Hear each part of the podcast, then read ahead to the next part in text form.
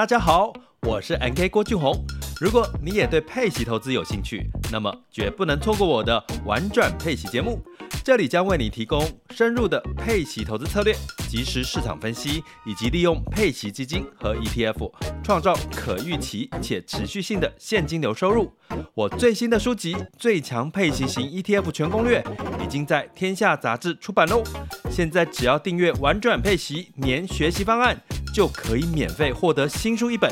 让我们一起学习，共同进步。点击叙述栏连接，立即加入，开始你的佩奇投资之旅吧。嘿，大家好，我是摩尔，欢迎收听摩股史塔克。最近有点冷，所以说如果大家身体要注意一下，就是最近听起来好像蛮多人因为这样子身体不舒服吧，好像还有人这样子猝死。那就是好好照顾身体吧。那这一上说应该是我生日当天，因为周六碰到要出去，所以说就是提前录音。周五会发生什么事不知道，现在是周四。反正就是，如果后续我会一直录下去的话，生日碰到周六的几率好像也不高，所以说这个刚好生日碰到周六是蛮特别的一件事情。那在你听到这一刻，我就三十三岁，就是感谢大家陪伴。这个节目也存活两年多，是超乎我的意料。当初没想到会存活那么久了。那生日虽然说是周六，但这个月我一直在留意有没有之前想要去吃的店，然后刚好又有生日优惠，我可以先去吃吃看的。所以周一的时候我就因为。生日有九折的关系，就去试试看。之前本来就想吃一间店，叫做路易奇活力会社，就是一间吃到饱的烧烤店。那它有分九百多、一千二跟一千五，还有三千多的价位吧。三千多好像是有多什么帝王蟹跟和牛，然后一千五是没有，但它就是有提供生食级的干贝啊，然后天使红虾或者厚切牛舌之类的。然后它的消费方式就是一次只能点六样菜，它是用菜单用画的。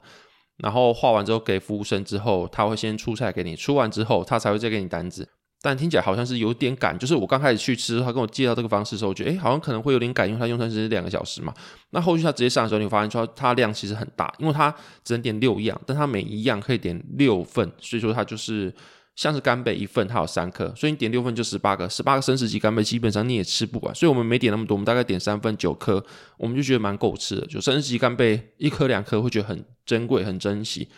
但是如果一次来个九颗十颗，你吃后面其实是会腻的。然后反而是这种天使红虾超甜，吃完其实比较不会腻。总而言之，就是多好的食物吃久了也会腻，但真的它的用餐体验是，你如果说它的优点是什么，我会觉得是它的服务就是普通。然后菜色提供的样式、消费模式都蛮普通，但是它的食材很好，就它没什么优点，但食材好这点又打发所有其他的优点了。所以一千五这个价位来说，我觉得他们有提供生食级干贝啊、生食级天红虾，然后后切都是让你吃到饱，所以没什么好嫌的。而且像我刚刚讲一样，他们没有怕你吃，只要你赶紧，他们都是巨量给你的。如果真的来个十八个生食级干贝，那天你应该会吃到吐吧？然后我觉得如果硬要挑缺点的话，会是两个，就是刚刚讲的嘛。吃多了就像是干贝、天使红虾、生鱼片啊，或是厚切牛舌啊，那个我好像有拍给我弟看过，就是那份厚切牛舌是真的蛮厚的。然后我在外面买的话，一份应该要四百块吧。然后我问我弟，他日本买应该也是超过一千五百块日元一份，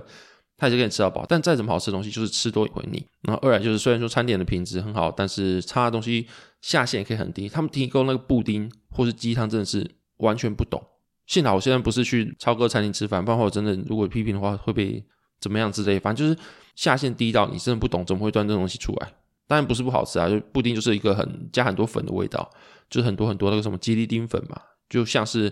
路边很便宜的吃到饱会提供这东西，我都可能会再咸一下的。那他既然这边会提供这东西，我觉得就不如不要提供，就不要有甜点，反而不会端出来一个东西，让人觉得很疑惑。你提供这东西出来干嘛？然后鸡汤是完全没有喝到鸡的味道，就像是一个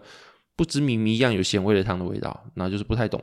就是下限有些会很低。但是刚刚讲那几个的品质都蛮好的，就是推荐给大家。然后在连锁提到嘛，就是我去用餐的时候有遇到隔壁桌的人，他们也是去用餐，然后那个情况是一个女生先来，然后还有一个人坐那边，然后等她的男伴一起来。来了之后呢，他又跟服务生说怎么没有刀叉？然后服务生说哦，我们刀叉是自助式哦，在前面那个柜台自己去拿。他说哈，我都已经花这个价位了，我还要自己去拿刀叉。然后就很不爽、很不情愿的自己去拿，就他拿完之后，男伴也拿了一份，所以两个都拿了一份刀叉，所以说一共就有四人份，但他们只有两个人，他就叫服务生来说：“这个我多拿一半放回去。”就是你连脚都没有，这很明显就是找茬嘛，因为大家都说自助式的，明明就是自己的失误这样子。然后后面我看到他们没有点厚切牛舌、干贝跟天使红虾，他们就点一个比较小虾子，看起来应该是点一千二那个价位，因为从一千二间接到一千五才会我刚刚讲的三样，然后所以他们应该是点那个价位，然后吃完之后一直跟服务生说，我都点那么贵的东西的，然后什么什么什么什么，那要求说他要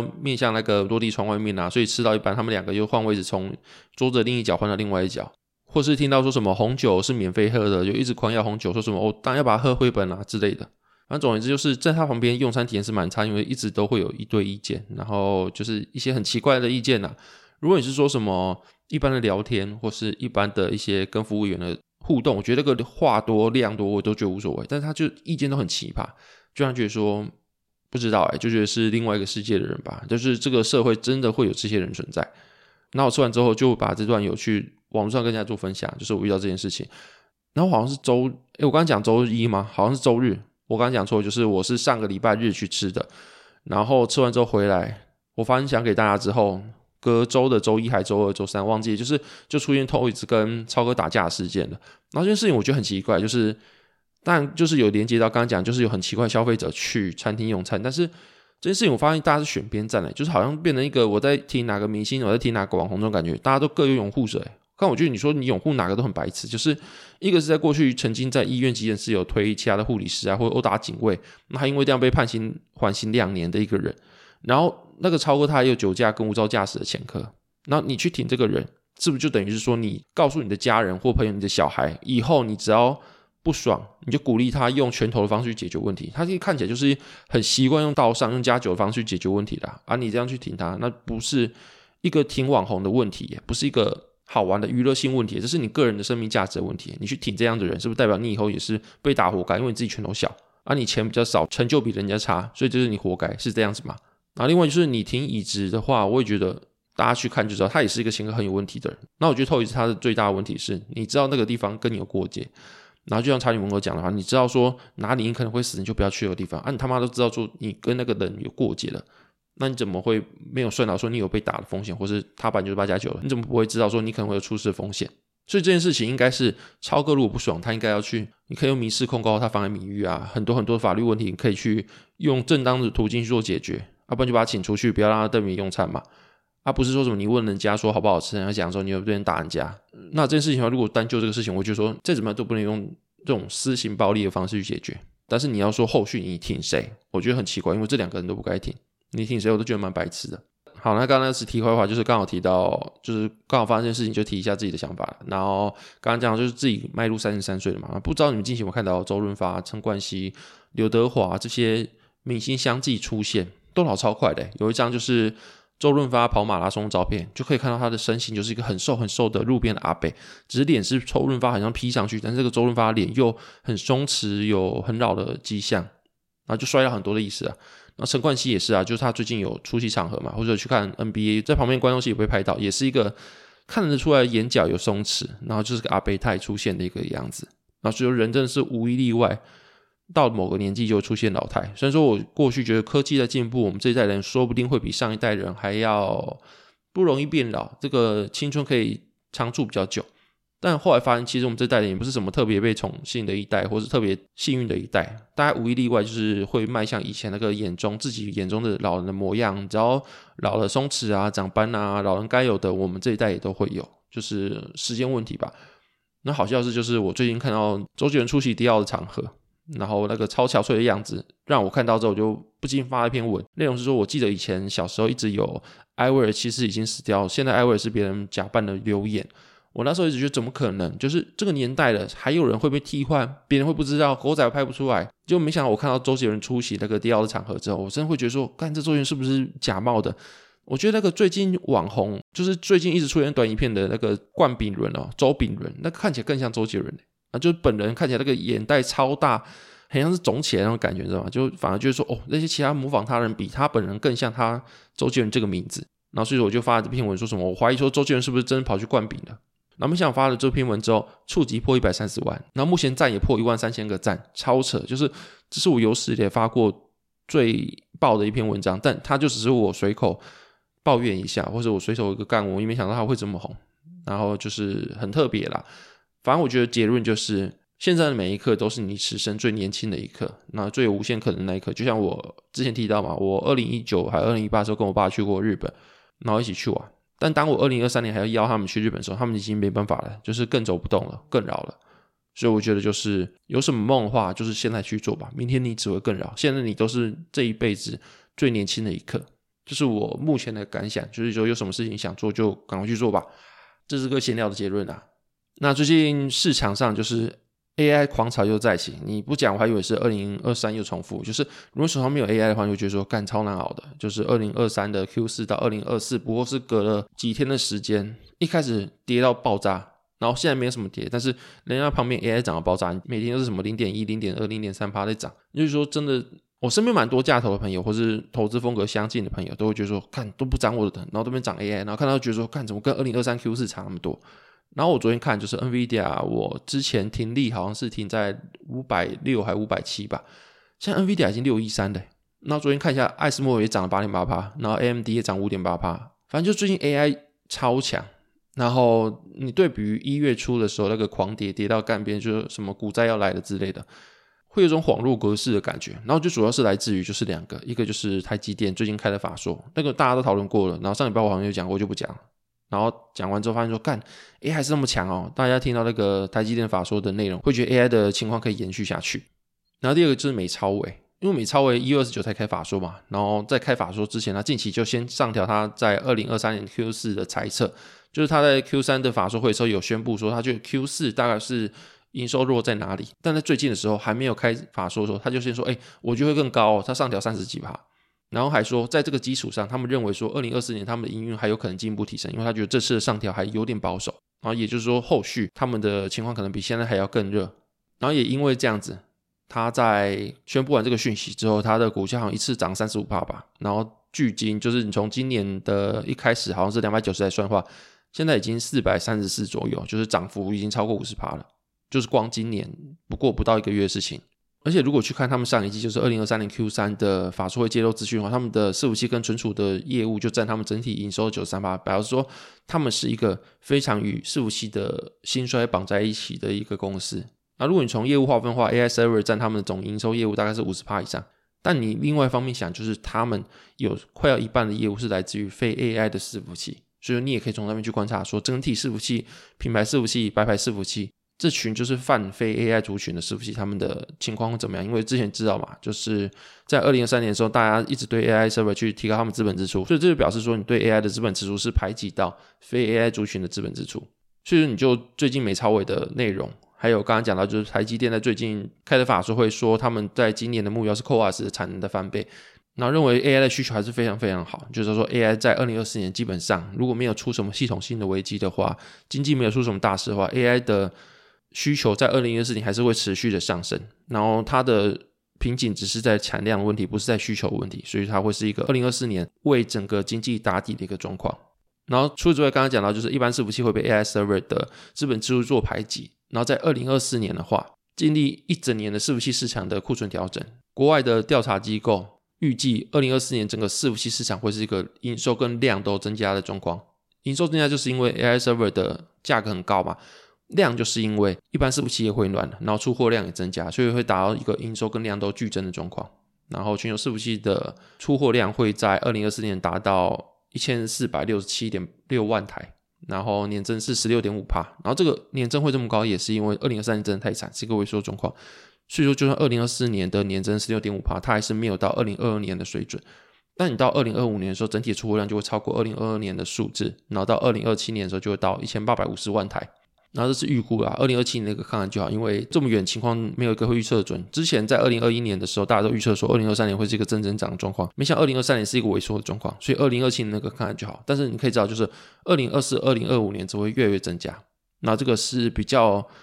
能够明确去观测到前景，就是伺服器已经回暖了这个事实。然后再加上最近 PC 个人电脑的市场也慢慢的回暖，需求也逐渐上来。就是二零二二年疫情那波够机潮，现在也大概是需要换它的笔电啊、个人电脑。所以这个情况下，你可以看到蛮多的族群都在复苏，像是刚刚提到伺服器啊，或者是个人电脑，或者甚至手机也开始复苏，虽然它力道不太强。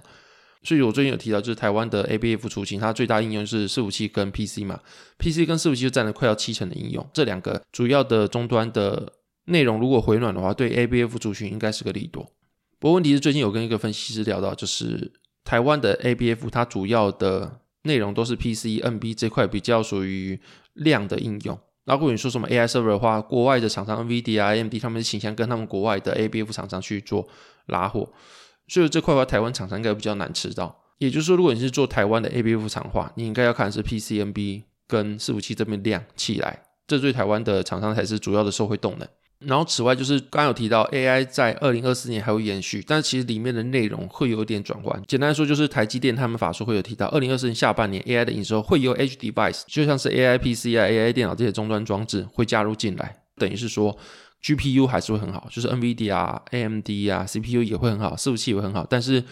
新的营收动能会是来自于 AI PC 跟 AI 手机，所以说下半年可能是可以看这一块，如果经济没出问题的话。然后加上就是你考量到最近是升息触顶，甚至要进入降息循环，所以说除了刚讲的 ABF 跟记忆体啊，之前讲过记忆体啊，controller 以外，CPU 目前也很好以外，你可能也可以看像是电源供应器这种同时吃到伺服器啊，电动车相关零组件的题材，双吃的题材，像台达电这种东西也会跟着受惠。但是你如果说 MOSFET 或是 MCU 这东西，它当然也会复苏，因为这些东西都已经去库存结束了嘛。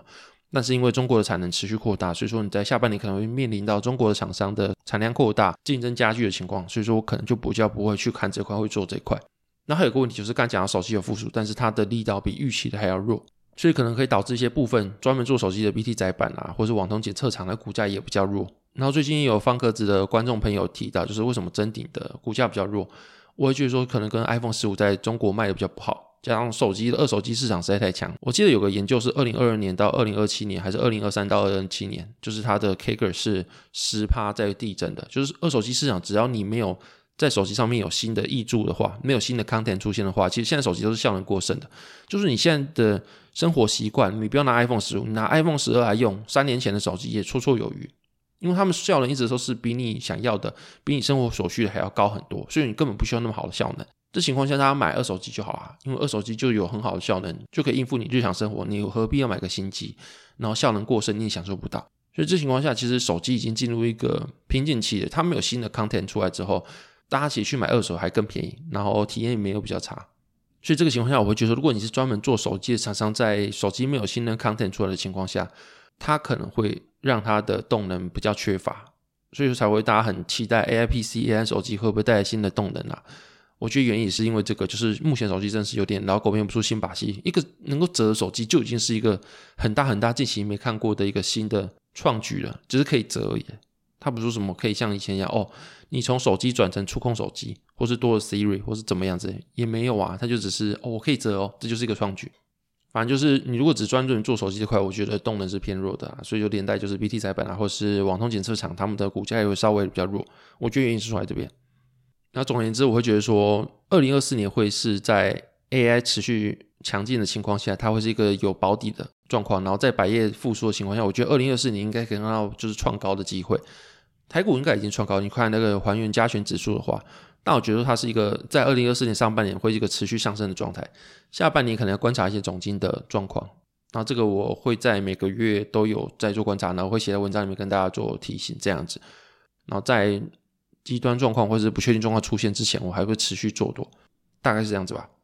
那提醒啊，就是我自己的方格子专栏优惠活动，直到一月三十一号的十一点半，晚上十一点半，也就是说目前上片的时候应该只剩下三到四天的情况。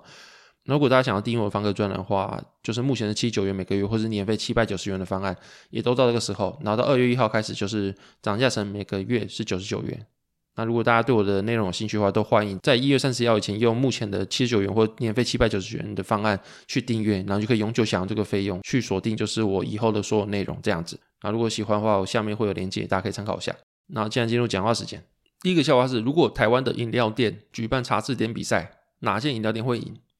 先查到。第二个笑话是：为什么阿姨不敢去运动？因为她怕留下遗憾。好，这里我们没有喜欢节目，可以微博、私密话跟 Spotify 和五星评价。如果想支持我或是喜欢我内容，都可以订阅我的方式专栏。这里我们下次再见，拜拜。